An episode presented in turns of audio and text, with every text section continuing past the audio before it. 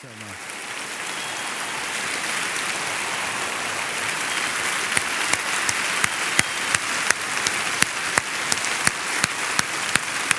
Thank you.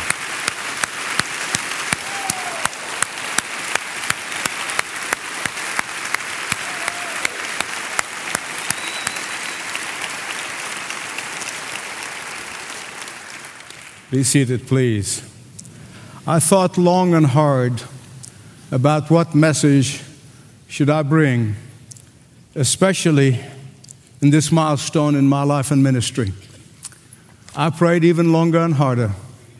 I sought the Lord with all my heart, suspending the series that we're doing on David so I can bring a landmark message. And I sense the Spirit of God saying, Go back to the foundational message, a message upon which this church, leading the way, Kingdom Sat, all the ministries that have sprung out of here has been founded. As a matter of fact, I heard the voice of God saying, If this is going to be your last message, and according to the Talmud, that is a tradition of Jewish tradition, according to the Talmud, 70 is a full life. So as of this week, I'm living somebody else's life.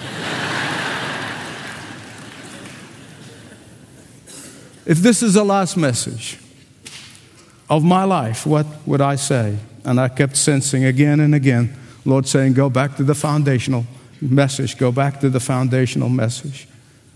It is not only for this generation of those of you who are here today, but for future generation. For whoever is going to occupy this pulpit after long I've gone to be with the Lord.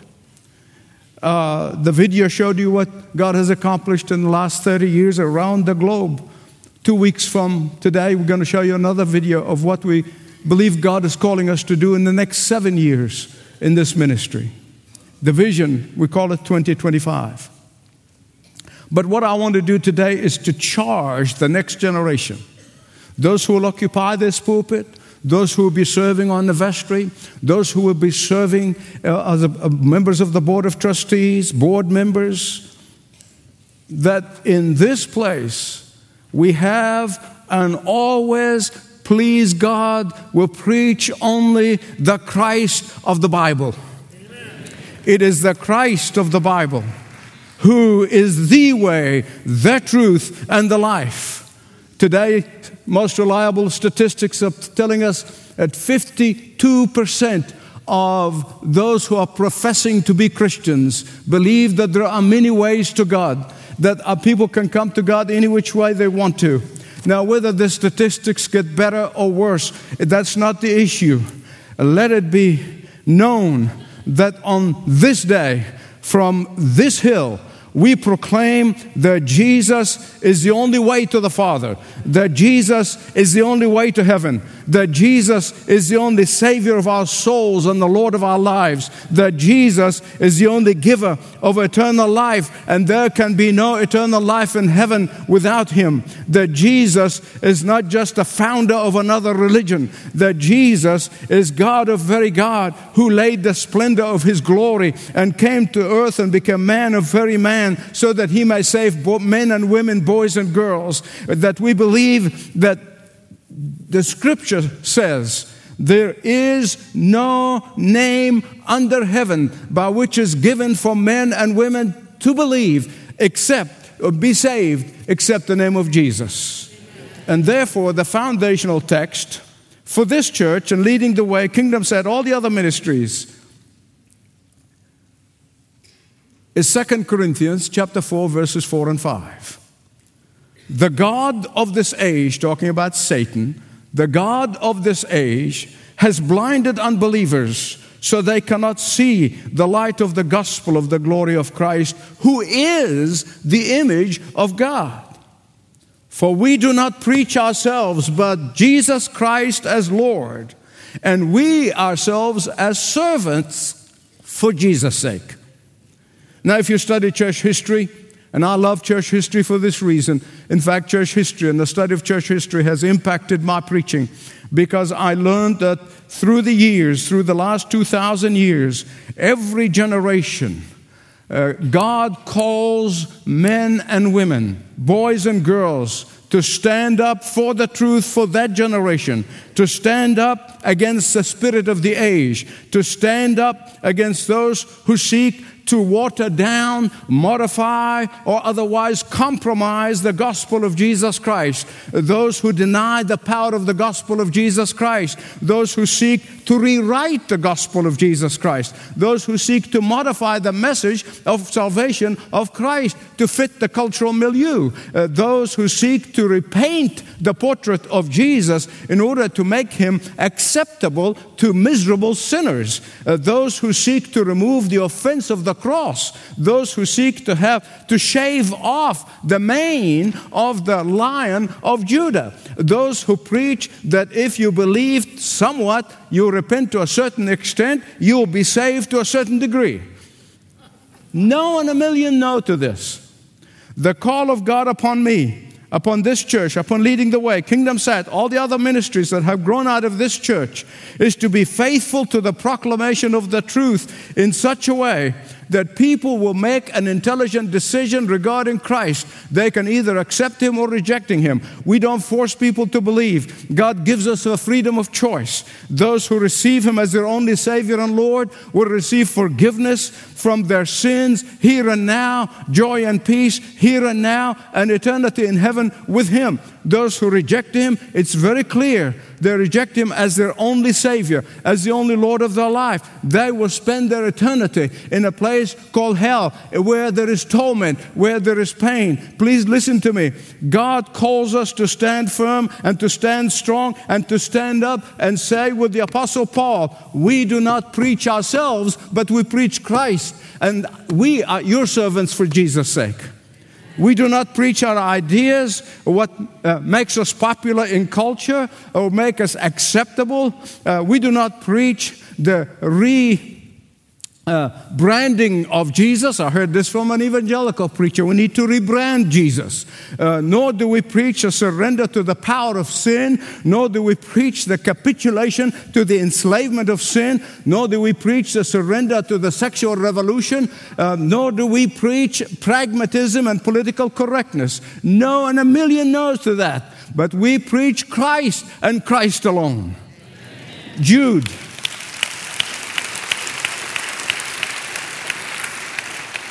Jude, the half brother of Jesus, said, We contend for the faith once delivered, once delivered, unmodified, not compromised, not watered down, once delivered to the saints, just once delivered. Even during the apostolic age, the apostles, particularly the apostle Paul, he confronted so many people, so many of his contemporaries who uh, were preaching false gospels. Others were preaching modified gospel. Uh, others were adding to gospel. Uh, and he exposed them all when he said, But we preach Christ, the Christ of the Word of God. In Galatia, he uh, confronted those who were adding to the gospel and they viewed rituals equal with Jesus. He said, No, we preach Christ. In Ephesus and elsewhere, he confronted the Gnostics, those who said that we can be saved by having knowledge. And he said, No, we preach Christ. The early heretic by name is Marcion, from which we get Marcion, the heresy, an early uh, Christian heresy, where he said that the God of the Old Testament is not the same as the God of the New Testament, and therefore we need to be unhitched from the Old Testament. But faithful disciples of Jesus said, without the Old Testament, the New Testament does not make sense. Without the foundation, the building cannot stand. Without Abraham and David, we could not comprehend the seed of Abraham or the son of David as the Lord Jesus Christ, who is the descendant of David and who is the seed of Abraham. Now I can go on and on and on, but I will not do that. The saddest part to me personally, and I know to many of you, is that so many modern evangelical preachers who have now taken these old heresies and they're dressing them up in a new dress and preaching them as if it's the truth. And when I hear heresies like this, I think of the words of Dr. Criswell, former pastor of First Baptist Church of Dallas, when he was hearing all these modern heresies all dressed up. He said, A skunk by any name is a skunk. I want to say amen belongs here. Just as Paul said, of their devices, we are not ignorant. Beloved, we need to be more alert more than any other time in modern history. Uh, we need to be more discerning than any time in modern history. For when the early, early believers said, We preach Christ alone, they were burnt alive. They were dipped in hot tar. They were given to hungry lions. Uh, but they would not be deterred from preaching Christ alone. Rome always welcomed new gods. They would have been welcomed with open arms. They would have been beloved people in the Roman Empire because the more gods, the merrier. But when they said Christ only, that's when they got dipped in hot tar. Uh, even uh, it, it, we came, then after that, we came to the Dark Ages where superstition and witchcraft came into the very church, inside the church. And, but God raised reformers uh, who read the scripture and they said, No, it's only Christ and salvation by faith in Him alone. 300 years ago, a man by the name of Irenaeus, who taught that God is incapable of converting us, we convert ourselves. But good and godly men like George Whitefield stood up and they said, No, and a million no. We preach Christ who can save from the guttermost to the uttermost. Today, the Universalist Unitarian teach that Christ is the ideal man, which we too can be when we obtain higher self. Scientologists teach that if we know enough, we can survive forever. Not without Jesus, you want. Astrology says the time in which you were born determines your destiny. The reincarnationists say life is reincarnated into new life, and you pay for the misdeeds of the former life. I hate for the guy who's going to pay for my misdeeds before Christ came into my life. He'll be miserable. but the Bible said, this is a fallacy of all fallacies because I know that Christ paid the wages of all my sins and He redeemed me eternally. And because the Bible is clear, there's no such thing as reincarnation. The Bible says that it is appointed for man, women, everyone to die once after that the judgment comes. The human potential movement uh, created, he said that we can, all, we can all create our own identity. No wonder we have so many confused people in this culture today. Oh, my goodness gracious. Today, there are many people, people who are called evangelical preachers. They are saying that the Bible should be like a smorgasbord, a buffet. You come and you pick and you choose. You don't like that, you dump it, you take this, or you don't like this, you do this, and you do this. Oh, this is more common than you realize. In fact, that's the teaching uh, that is more than any other teaching, probably, in, at least in my personal opinion, that has weakened the church of Jesus Christ, that has nullified the message of the gospel, that has muffled the voice of Christ, confused millions of people, some of them into eternal destruction. And that is why today, more than ever, we must preach only the Christ of the Bible. Christ, who is God of very God, the God of power and might, who is the only one who can forgive our sins eternally, who can break the power of sin, who can help restore sanity in our lives. He is the only one who can set the captive free. He is the only one who can liberate from the chains of addiction. He is the only one who one day is going to judge the living and the dead. He's the only one who one day is going to reign supreme over the universe in our, before our own eyes. He's the only one to whom every knee shall bow. That is a white knee, brown knee, yellow knee, uh, green knee, uh, black knee. Every knee shall bow, and every tongue will confess that Jesus Christ is Lord to the glory of God the Father we preach Christ, who is the image of the invisible God, and we ourselves, your servants, for Jesus' sake. We preach the only Christ who was promised by God the Father back in Genesis. We preach the only Christ who was born of a pure virgin. We preach the only Christ who healed the sick, raised the dead, made the lame to walk, and set the captive free. We preach the only Christ who was crucified on Mount Golgotha and was buried for three days. But then, thank God, I was there just last month and I saw the empty tomb. For on the third day, with every power of his omnipotence, he rose from the dead, never to die again. The Christ that we preach is the only one who can promise eternal life. Uh, he's the only one who can forgive sinners like me and you. We preach the only Christ who has ascended alive in heaven. And from there, right now, he sits on the rim of the universe. Even when the world seems to be falling apart, he's not. Even when things look out of control, he's not out of his control. But one day, he's going to come back and he's going to reign and rule before our own eyes. We preach the only Christ who's in his first coming was born in a manger, but when in his second coming, he will rule with an iron scepter. We preach the only Christ for whom and through whom the whole universe was made and created. But he left that splendor of heaven and came to earth. And on his second coming, we will see him ruling in power and great glory. We preach the only Christ who hung helplessly on the cross, but in his second coming, he will be sitting on the throne of God, God the Father. We preach the only Christ who was the Lamb of God who takes away the sin of everyone who believes in him. But soon on his second coming, he will come as the lion of Judah. We preach Christ and not ourselves. That's the saddest part is when people preach themselves. That's a tragedy. We do not preach pop psychology, helpful that may be. We don't preach self help, good as that may be. We don't preach band aid, they only temporary, give you temporary relief. No, we preach the only one who can do a total job on the total person. And that is not going to come as a surprise to some of you or most of you. It certainly is going to come as a surprise what I'm about to say to my family.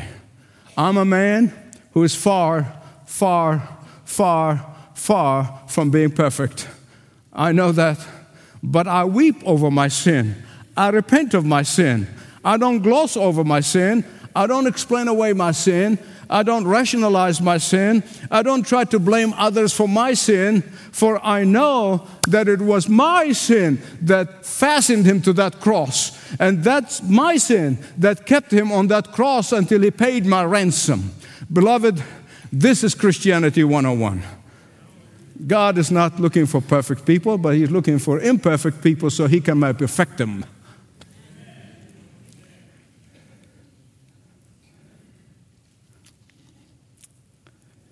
And that's all that God is expecting from those who love Him. To lower the bar of righteousness, to lower the standards, so that sinners can accept Christ without repenting without believing, without transformation, without conversion, is the worst sin that could be committed. To paint or repaint the portrait of Christ without confessing Him as Lord is the worst sin of all. For we preach not ourselves, but Christ Jesus who is the image of the invisible God. Far from Jesus the Christ being the founder of another religion, as so many preachers in pulpits are saying today, He is the creator God who became man. Far from this newly fangled idea that is preached from many a pulpit today, He's not a way, a truth, and a life. He is the way, the truth, and the only giver of eternal life. Far from those this false claim that everybody, when, whether they believe or not, they're going to go to heaven. Uh, this is a lie from the pit of hell, otherwise known as Hollywood.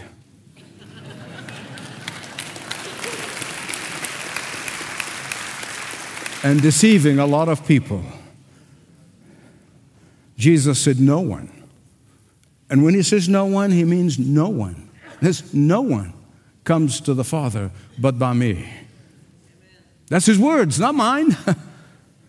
and that is why, from Genesis to Revelation, he is the central focus of the entire Bible. For he was promised by God the Father to Adam and Eve in the Garden of Eden. And that is why 2,000 years 1600 plus, sometimes 1800, we're not really sure, but, but it, it, thereabouts, 1600 to 2000 years is when the scripture writers were writing. They were all from different professions, they were all from different backgrounds. There were some Gentiles, there were some Jews, but they're all writing this history that we call Genesis to Revelation. That, that book, the holy book of God, the infallible word of God, they were writing. But the reason they all write one message is because they were all inspired by the Holy Spirit of God. That is why Jesus is the central figure from beginning to end. He is the beginning and the end and everything in between. He is the Alpha and the Omega and the rest of the alphabet. He is the only true revelation of God, and no one else is the revelation of God other than Jesus the Christ. And you can find him in every book of the Bible. Every book of the Bible. If you have the spiritual eyes to see it, if you look at the scripture, you're going to see it very clearly that in the book of Genesis, he is the seed of the woman that the Father promised Adam and Eve. In Exodus, he is the Passover lamb. In Leviticus, he is the high priest. In Numbers, he is the smitten rock. In Deuteronomy, he is the prophet. And in Joshua, he is the captain of the Lord of hosts. In Judges, he is the creator and the final judge. In Ruth, he is the heavenly kinsman redeemer.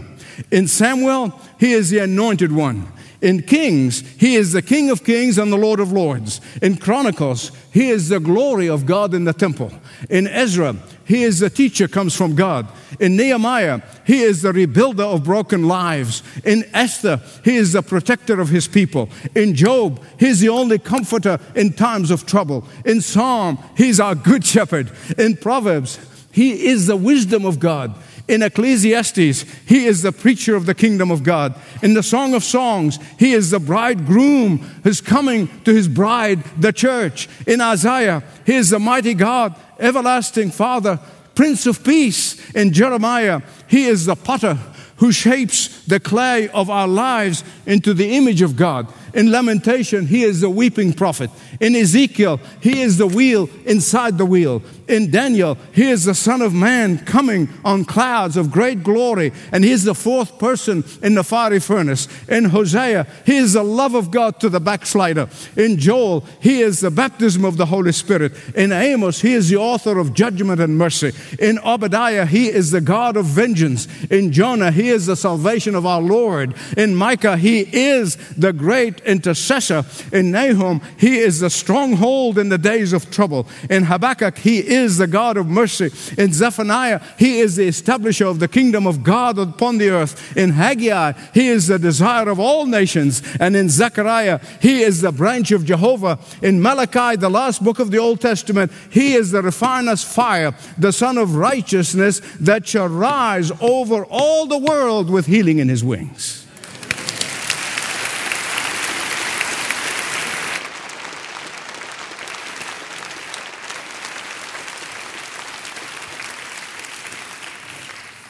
And that's announcing for over 2,000 years that He's coming. That's who He is. Look for those characteristics in Him when He arrived. Look for, look for Him. Look for Him. Some did and believed, many didn't because they wanted a Messiah that fits them. Just now, we want a Jesus who agrees with us. Someone said that God created man in his own image. And now we have returned the favor and created a God in our own image. Beloved, don't be, be immovable from the truth of the gospel. And that is why when Jesus showed up, he said, Before Abraham was, I am. I am. That word should have really given them goosebumps. It should have reminded them that this is the very God who appeared to Moses at the burning bush. And when Moses said, What do I tell them? Who sent me? He said, Tell them, I am sent you. And when Jesus said, I am, they should have jumped all over the place to welcome him as their Messiah, but they didn't. And that is why in the New Testament, you see, with clarity, of course, no symbolism, in clarity. You see him in Matthew as the kingly Messiah. In Mark, he is the miracle worker. In Luke, he is the great physician.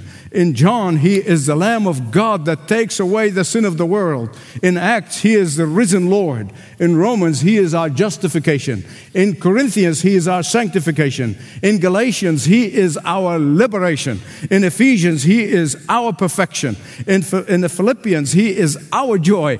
In Colossians, he is the head of the body of the church. In Thessalonians, he is the coming Lord who reign and rule forever. In Timothy, he is the judge of all men. In Titus, he is the redeemer of the world. In Philemon, he is the friend that sticks to you closer than a brother. In Hebrews, he is the author and the finisher of our salvation. In James, he is the healer of all nations. In Peter, he is the chief shepherd and the bishop of our souls. In John's epistles, he is the word of God. In Jude, he is the coming Lord with 10,000 of his saints to execute judgment upon the earth. In Revelation, he is the Alpha and the Omega, the beginning and the end, the lion of the tribe of Judah, the root of Jesse, the root of David, the Lamb of God, the Word of God, the King of kings, and the Lord of lords.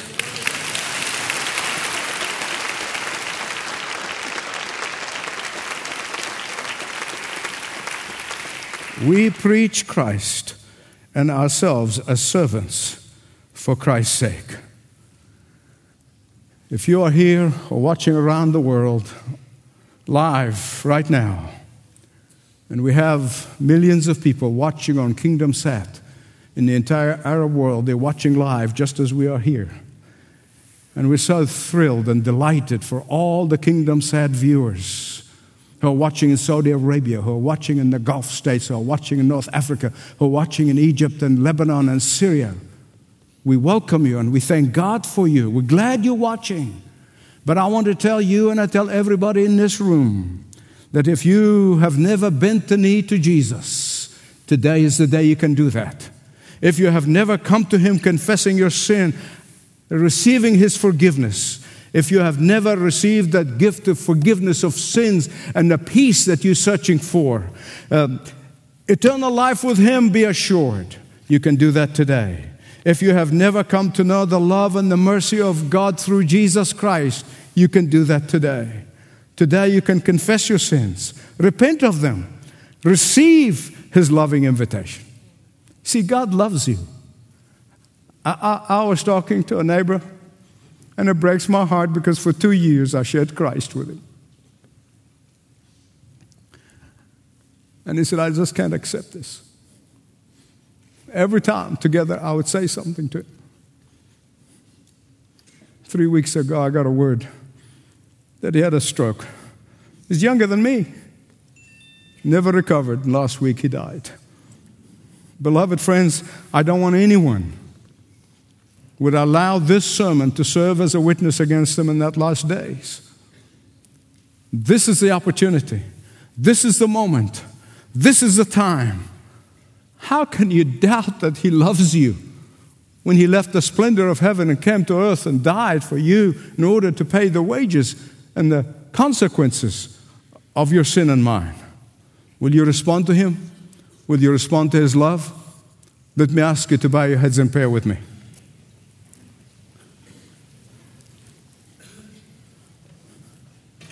As every head is bowed and every eye is closed, if the Holy Spirit spoke to you and said, You need to turn to Jesus now, confess your sins, receive Him as your Savior and Lord, you stand up where you are so I can pray with you and for you, just wherever you are.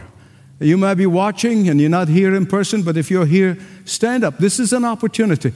Listen, Jesus said, Those who are ashamed of me before men, I'll be ashamed of them in the last day. Don't be ashamed. Jesus said, I honor those who honor me. And if God has spoken to you, if the Holy Spirit has pricked your heart, stand up so I can pray with you. I'm not going to prolong this. I'm going to give you one more opportunity so I can pray with you. Thank you. I can see those who are standing up, both here and in the balcony. Yes. One other person before I pray.